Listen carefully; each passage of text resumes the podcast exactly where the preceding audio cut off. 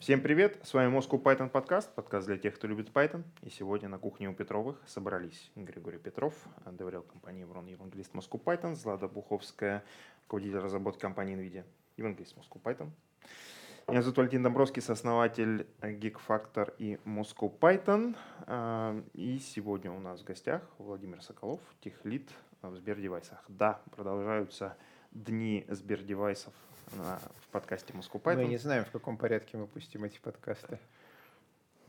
Ну, пустили да. эти подкасты. Мы в каком-то порядке пустили эти подкасты, да. По крайней мере, записываем их подряд. Тайна, тайна кухни подкастов Moscow Python. А, все это приходит при поддержке курсов Learn Python конференции Moscow Python Conf. Ссылочки на них в описании.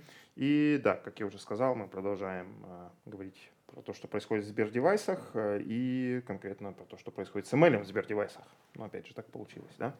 Так что говорим много про ML в последнее Подкаст, время. где я смогу отдохнуть, потому что в ML я не разбираюсь примерно никак.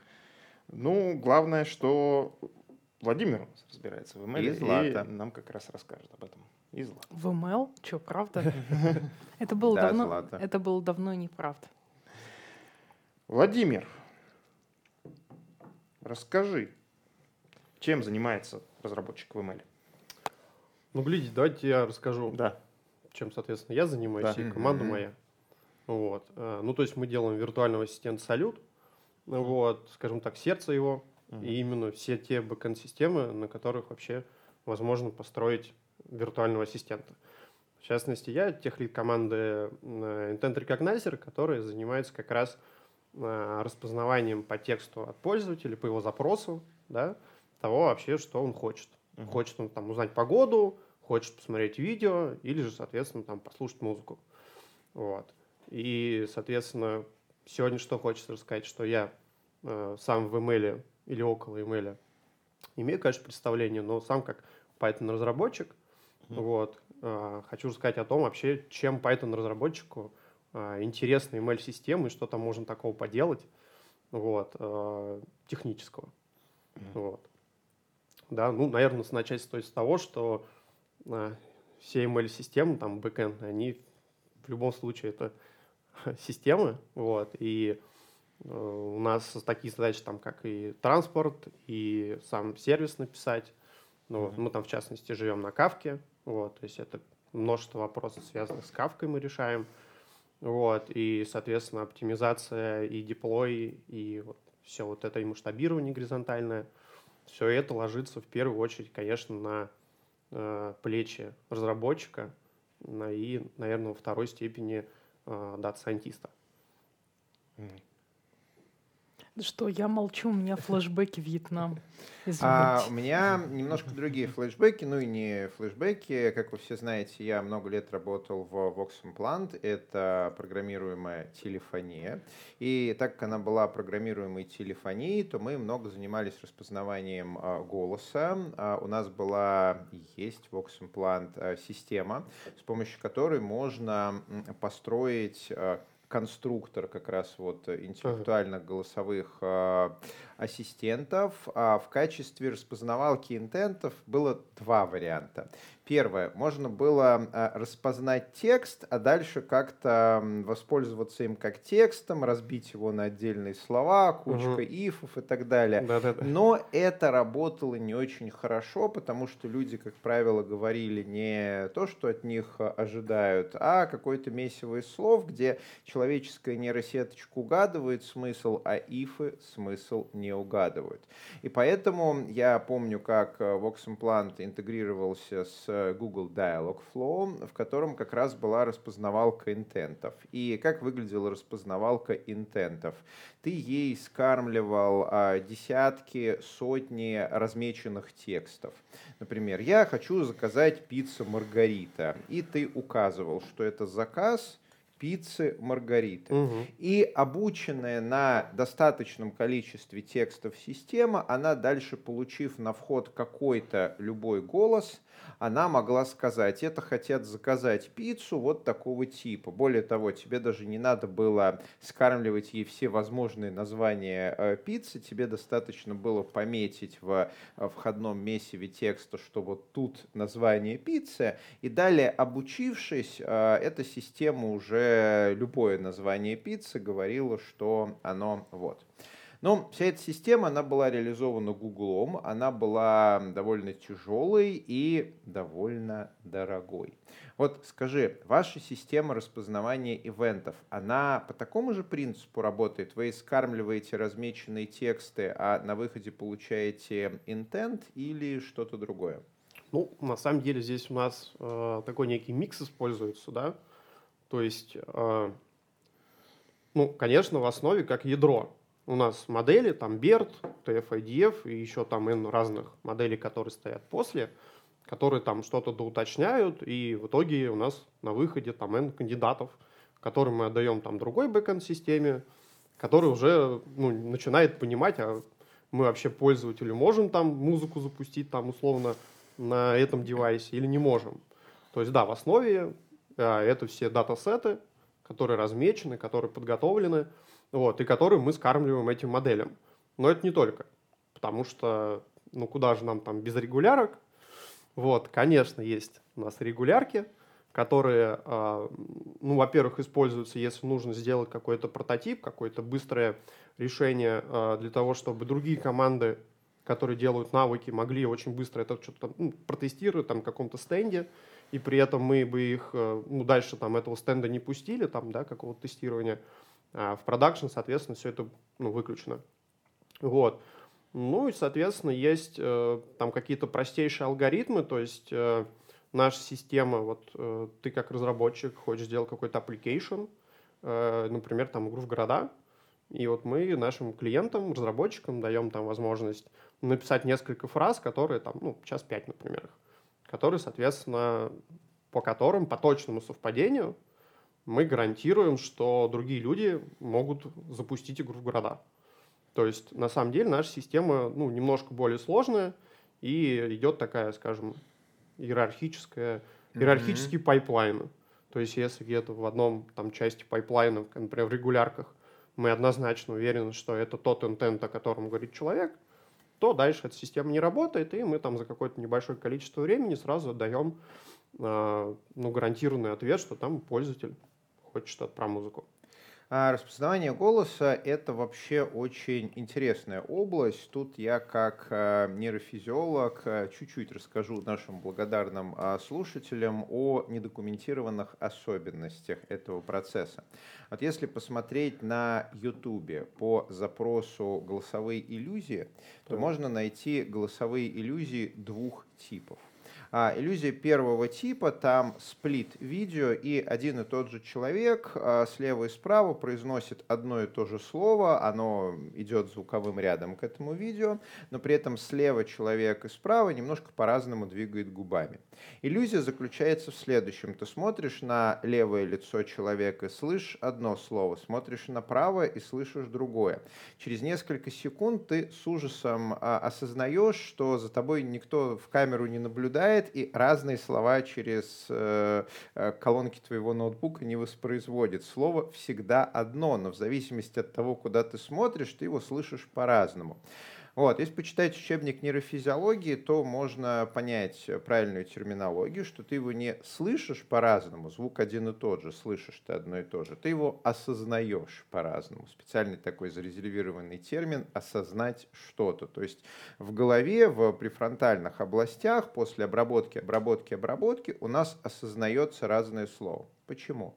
Потому что а, мозг, когда нам а, осознает какую-то речь, он использует не только звук, он использует еще и а, мимику человека, с которым мы сейчас беседуем. Я все это знаю во многом потому, что я готовлю спикеров к конференциям, и там как раз из-за этого приходится кучу костылей и механизмов использовать. Такая тайная кухня Деврела.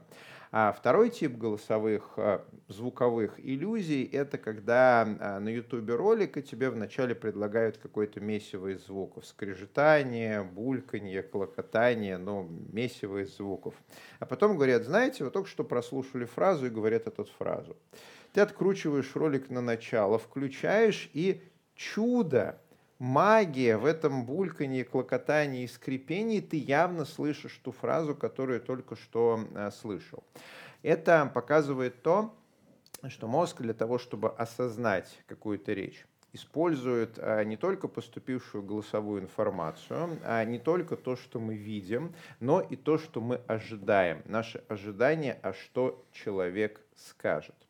Вот а, с распознаванием интентов там есть интересный нюанс, а, что если мы вначале распознаем голос в текст, угу. а потом попробуем из этого текста распознать интент, то у нас получится результат хуже, чем если мы это попробуем сделать в один проход. Вот Dialogflow, он как раз это делает в один проход, то есть он может получить на вход текст, но результаты будут лучше, и мы в Oxenplant проверяли, результаты действительно лучше, если на вход подавать сразу голосовой поток, потому что он рассматривает этот голосовой поток, а чем он вообще может быть, и в зависимости от того, какие интенты мы пытаемся пытаемся угу. распознать, одно и то же месиво звуков может быть э, распознано как э, разное. Вот а, скажи, вы когда распознаете а, интенты, вы как делаете? Вы сначала делаете а, speech-to-text, а потом угу. его распознаете, или вот в один проход? Нет, сначала у нас speech-to-text идет, ну, отдельная система, угу. да, и потом уже к нам приходит и э, сам распознанный текст, ну и на самом деле еще и n-гипотез, который мы тоже используем для того, чтобы ну, более точно этот интент.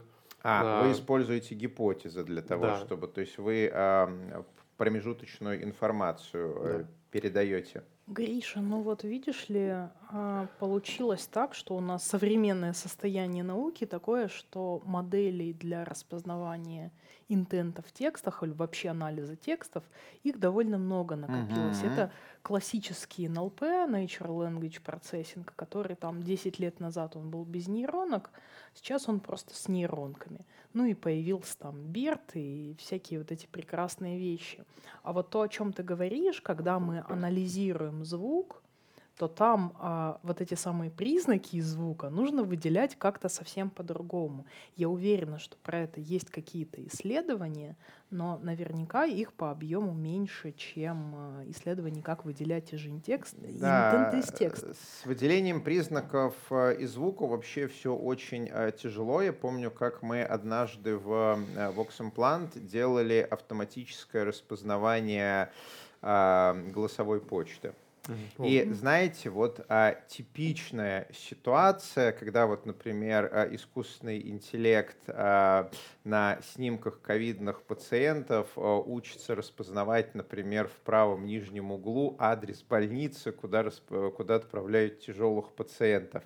Вот у нас точно так же первая версия а, очень а, точно обучилась а, распознавать голосовую почту по качеству записи, потому что была корреляция, что голосовая почта, ее обычно записывают в студии, mm-hmm. а когда идет звонок от э, человека, то там шумы, хрипы и так далее. Вот нейросеточка очень хорошо научилась э, качественный, а, качественный входной звук распознавать как голосовую почту, и в результате на первых тест-драйвах, когда звонили из колл-центра угу. с дешевой акустикой, все было нормально, а когда звонили из колл-центра с хорошим оборудованием, с шумодавом, так что был качественный голос, наша система, о, это же голосовая почта.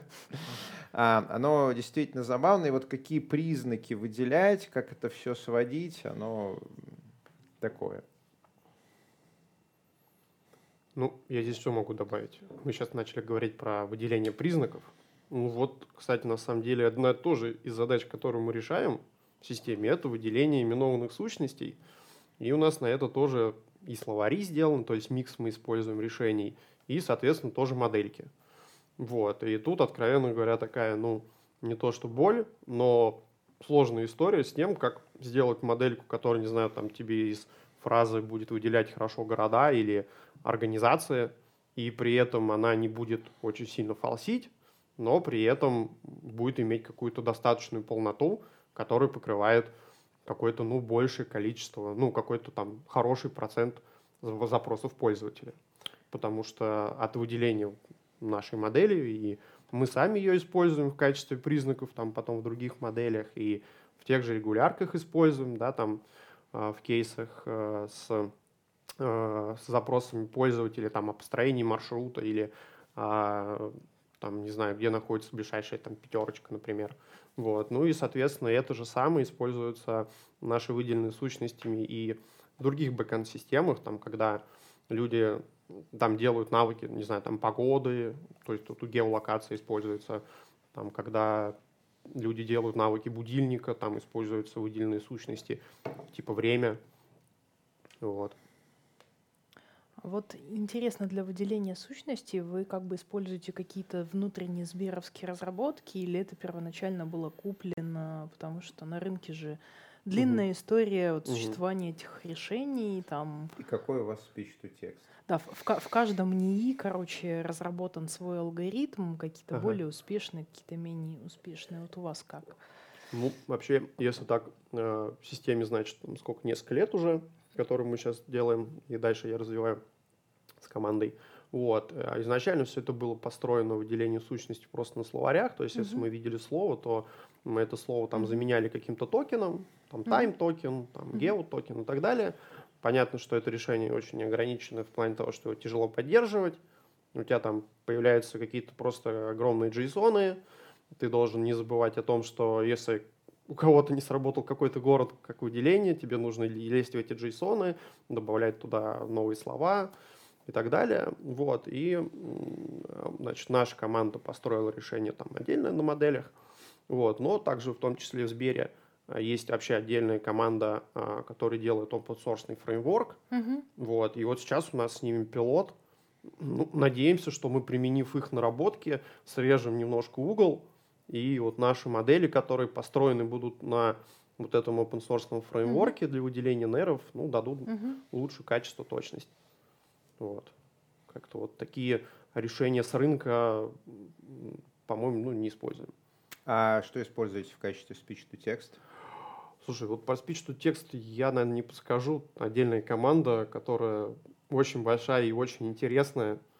Если вам интересно, можно также сюда Можно кого-то... позвать их в подкаст. Да, Да. Ну да, кстати, можно, потому что есть какие-то там индустриальные реш- решения, вроде, например, того, что делает Центр речевых технологий. да. Есть распознавание Яндекса, есть распознавание от Гугла, там реально много разных решений на рынке. Более того, и там, например, тем же решением от э, CRT можно использоваться облачно, можно его ставить себе в качестве именно бэкэнда, который у вас будет э, распознавать. Его можно допиливать, а можно не допиливать.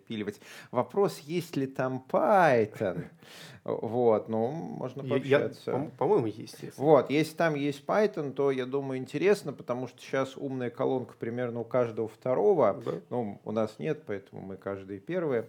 Вот. И поговорить о том, как именно эти умные колонки устроены внутри с точки зрения распознавания звука, голоса, какие-то интересные косяки, будет э, не безинтересно.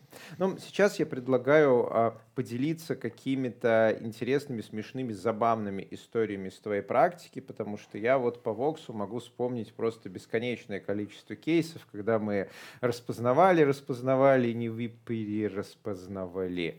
Вот. А чего, как а, у вас, какие самые смешные, интересные кейсы, когда интенты выделяются неправильно или слишком правильно, или что вообще происходит на практике? Ну и да, может быть, это как раз связано с одной из тем, о которой мы как раз планировали поговорить, про баги э, на, на проде VML модели, как это вообще, Мгм. как Ну, это вообще происходит. Да, тут, наверное, мое откровение там последних месяцев о том, что ну, до этого я там делал системы, которые там алгоритмические, бэкэнд-системы с бизнес-логикой, там все понятно, либо, ну, как бы работает, есть какие-то краевые условия, которые обязательно там забагованы, ну, как бы кажется, что там очень понятно, где поправить, для того, чтобы всем стало хорошо, а тут, соответственно, ты приходишь в ML-систему, начинаешь Мгм. ее делать, и э, тебе там приходит продукт и говорит, типа, «М, фраза не работает. Ты берешь его корзину, смотришь, проверяешь 10 фраз, они работают, ну вот 11 не работает, и ты типа, блин, а что делать? Там непонятно. Вот, но мы тут это как подход решаем. То есть, если нам приносят какую-то багу с продакшена, вот мы недавно сделали такую фичу, мы ее назвали забаном. Вот, э, короче говоря, наши сервисы, значит, у нас э, там какой-то контент, да, который там изменяется, хранится в этом в S3, вот, и мы, значит, наш, э, нашу систему натравили э, на, значит, отдельный файлик, она его проверяет нам раз в 5 минут, да, и а, вы- выкачивает оттуда, соответственно, если там что-то поменялось, мы это, э, как бы она это выкачивает, и у нас там есть несколько вариантов, как, как- что там содержится, то есть там а, такая очень простая структурка, это набор там словариков, вот, где, соответственно, а, либо регулярка лежит, а, либо, соответственно, просто точная фраза, а, либо, соответственно, фраза, но мы берем просто пересечение множеств. То есть, если а, пользователь там сказал «мама мыла раму», и при этом э, мы так и написали, но если пользователь переставил эти слова, то это тоже сработает. сработает. Ну, то есть, соответственно, когда продукт приносит какую-то багу, мы говорим, ну, типа, насколько она критична, как ее нужно быстро поправить. И если действительно ну, вот, такая, вот такой косяк на продакшене, то есть модели не понимают, почему, соответственно, эта фраза должна идти в этот интент, а она видела другой интент, то вот мы, э, значит, очень быстро, там, в течение 15 минут заводим э, изменения в этом нашем забане, Э, соответственно, тестируем, ну, быстро выкатываем это на, на стенд для тестирования, тестировщик тут же проверяет, говорит, что все окей, и мы тут же отдаем на сопровождение для внедрения этого решения в продакшн. Вот. Ну вот, соответственно, ну, 15-30 минут э, уходит на то, чтобы что-то там, какую-то очень быстро регулярку написать, допустим, или какую-то прям взять конкретную фразу и, соответственно, очень быстро поправить э, один интент на другой. Вот. Ну, а насчет забавных случаев можешь что-то вспомнить? За что Гриша спрашивал? А, у нас был, давайте я сначала технический случай забавный Давай. расскажу, связанный с кавкой. А, в общем, Флэшбэки Вьетнама, извините. Да. В общем, это было прошлым летом. А, Мы-то я делал другую систему, и, в общем, а, мы смотрим на график, на значит, там систему тоже на Python. Там используется Apache Ignite в качестве, соответственно, кэшика вот у нас. А, И, соответственно, видим, что происходит коллизия. То есть мы читаем одно состояние ключа, хо- хотим записать, проверяем, а там совсем другой ключ. И мы просто ну, не понимали, что происходит, почему, соответственно, такое. А, Начали копать, у нас там sticky session проложены между да, значит, системами. И вот ну, начали копать, приходят, значит, берем питоновские системы, смотрим, кавка кей одинаковый, уш- ушел одинаковый, пришел одинаковый, то есть должно быть как гарантия того, что ключ никаким образом не меняется, ну, то есть э, мы всегда попадаем да, в одну ноду. А, берем джавовые, в общем, системы, смотрим, меняется ключ. Что происходит, непонятно. Короче, дебажили мы, дебажили. Ну, В общем, оказалось, что а, значит, вот это вот хэширование этого ключа в питоновских и вот, вот в этой Confluent кавке оно было murmur 2, если не ошибаюсь, там алгоритм называется. А в Java тоже был murmur 2, но с какой-то там вот чуть- чуть-чуть он там по-другому был. В общем, мы это раздебажили, наверное, там на вторые сутки ковыряние всех этих наших систем, потом весело переводили э, 10 сервисов питоновских на новую версию кавки, потому что, естественно, оказалось, Мгм. что та библиотека версия не поддерживает, Мгм. значит, это алгоритм. Ну, перевели и сразу, соответственно, там, через неделю у нас все стало гораздо веселее. Вот, на продакшене, то есть вот эти вот а, проблемы с Apache Ignite ушли. Мгм. Вот. Это была история с кодом. А Да. из истории именно с обучением, распознаванием. А, ну, тут, на самом деле, нам вот, как сказать, вот, например, вчера я сидел и читал аналитические отчеты, потому что готовил в продакшн новый релиз, Вот, э, и мы гоняем там множество корзин валидационных, вот, и, э, значит, э, мне на, в поле зрения попадает фраза «найди доместос», и эта фраза почему-то определяется как гео, гео-навык. Я, соответственно, потом там следующая фраза там «найди э, домовенок», он тоже, соответственно, гео. Вот. И, и, соответственно, я просто не понимаю, что происходит, почему у нас какие-то вообще непонятные такие фразы начали вдруг в гео вести, благо это все в продакшн не попало. Ну и, соответственно, полез я в код, в наши регулярки и так далее. Оказывается, что действительно существовала регулярка, которая была весьма э, жадная на фразы. И там была фраза «дома», то есть «найди дом», которая, э, вот, в общем, была написана немножко коряво. Вот. Какая прелесть. Да, и поэтому туда и доместосы, и домовенки, и все, в общем там полетело. Ну, благо, как, как бы все вычислили до продакшена, пофиксили, и вот релиз э, установился. Да, слова э, регулярками э, очень опасно распознавать, потому что там всякие словоформы, вот это вот все. Это тоже был вопрос, который я постеснялась спросить, а морфологию вы на, на чем делаете? Ну, морфологию ты что подразумеваешь? Изменение слов. Ну, приведение слов к нормальной Дом, форме. дома, дому, А, доме. у нас в основе вот это а, Институт белок. Белка. белка. а, приведение к Белка. нормальной форме. Сейчас надо вспомнить. Там а, есть полиморфи и РНН-морфи. Вот у нас РНН-морфи Мгм. используется.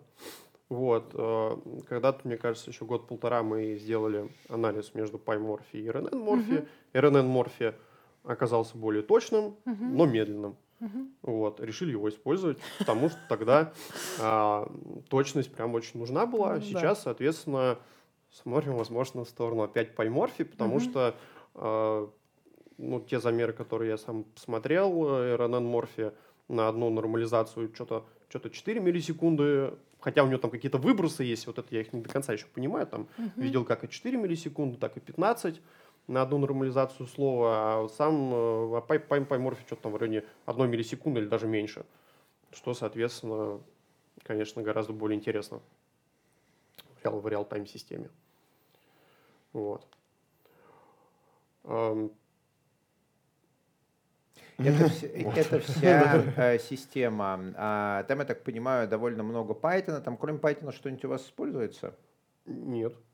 Только А если говорить про основной технологический стек, Мгм. вот э, вы используете какие-нибудь э, фреймворки, там библиотеки основные, вокруг которых построен ваш продукт?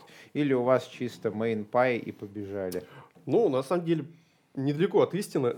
Вот. То есть, э, э, ну, мы там используем кавку, как я говорил, да, в качестве транспорта, там, конфлинт кавка, ну, ничего такого особенного. И там, соответственно, еще Apache Ignite, э, он используется вот в этой системе таким, ну, как бы не совсем, наверное, обычным способом. То есть, когда... Да, для кэша ты сказал. Ну, Да-да-да. мгм. Короче, не, он не как кэш используется. В общем, М. когда запрос пользователя приходит, он попадает вот в одну систему, которая там диалог с пользователем ведет. И есть еще тоже кавкой подслушивается такая небольшая система, которая берет этот запрос, она очень простая, и в поиск его отправляет по разным там доменам, там Яком, э, соответственно, там фильмы, музыка и так далее. М, И вот- Кандидат собирает. Да, кандидатов.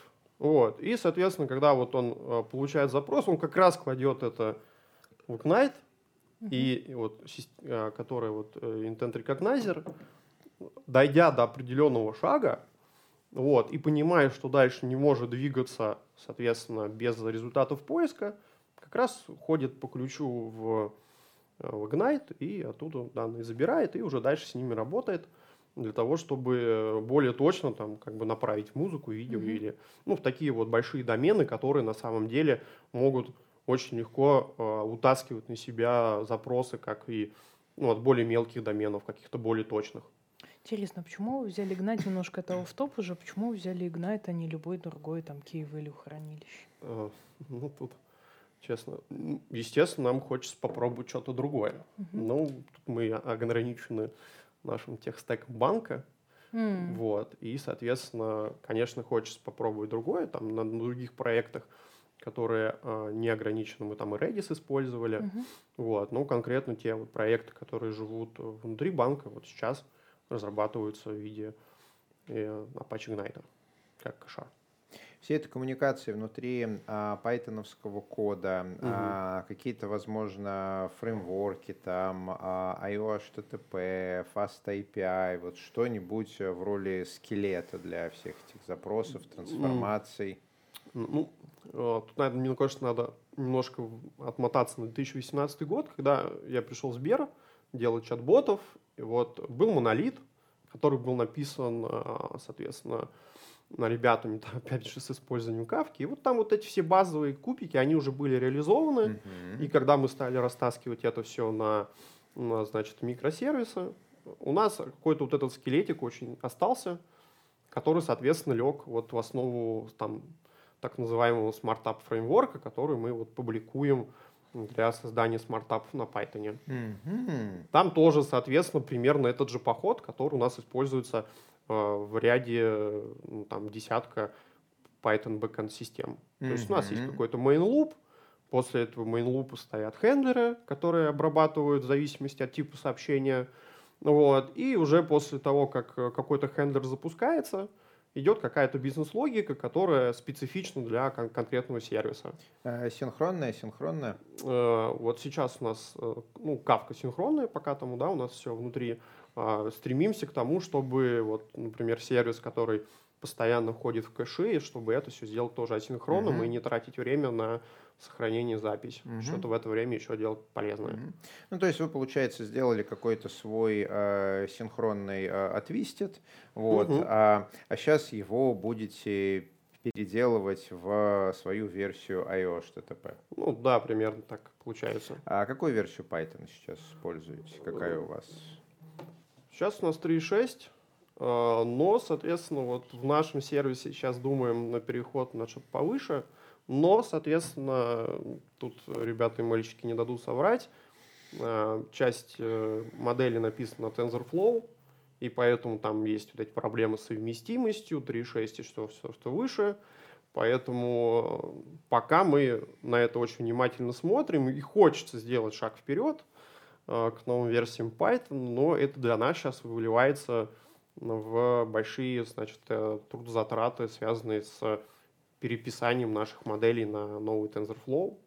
Вот э, Ну вот. любопытно, кстати, как э, в таких больших компаниях вы мигрируете между версиями Python и мигрируете ли вообще? Потому что я знаю, что в многих компаниях, например, мы используем Java, мы Ага. используем версию Java 1.8. Мы вот ее использовали последние 10 лет и Ага. будем использовать следующие 10 лет. Ну и с Python также, да, вот мы там используем версию Python 3.2, вот мы ее Мгм. уже сколько лет использовали, собираемся ее использовать дальше, пока компания не закончится. Вот. А как у вас э, в Сбере к этому относится? Вот Python 3.6 стремительно устаревает, у него скоро Мгм. случится end of life, если еще не случился. Ты не помнишь, Злата, у 3.6 еще не случился? Ну, в общем, оно уже близко. Да, в новых версиях э, языка какие-то новые интересные синтаксические штуки, там а, оператор а, Моржика, а, всякие разные новый способ э, задавать типы, pattern matching и так далее. Ну, вот это вот все, что разработчики любят. Вот, и рано или поздно вы столкнетесь с ситуацией, когда не сможете ни одного человека нанять на 2.6, просто потому что никто не хочет Мгм. программировать на Всё 2.6, так. а 3.6 будет как 2.6. Мгм. Вот, как у вас миграция между версиями организована? Ну, люди, а, при мне пока на памяти моей мы не мигрировали с 3.6, но вот, как я и говорил, очень сильно внимательно смотрим на, на, как бы, да, на развитие и очень хочется. Ну, в моей голове, наверное, это будет примерно так, что значит, когда сначала нужно перевести какие-то бэкэнды, которые не содержат в себе никакого имейля или какой-то очень а, сложной э, там, да, какой-то бизнес-логики, вот, э, вот это те, видимо, системы, которые построены у нас на вот SmartUp фреймворке. Вот, он уже, кстати, поддерживает 3.7. Вот, э, поэтому, соответственно, я думаю, что это первые кандидаты, на которых мы обкатаемся. А потом, соответственно, в ход пойдут системы, которые, у которых бизнес-логика посложнее. да, вот, который там удержание контекста у нас система отдельная, вот, э, и вот, видимо, ее мы переведем следующий. И, наверное, э, надо вплотную разговаривать с э, email ребятами и вообще оценивать трудозатраты а, по нашей миграции, какой профит мы получаем и, соответственно, сколько будет нам стоить наши модели переписать.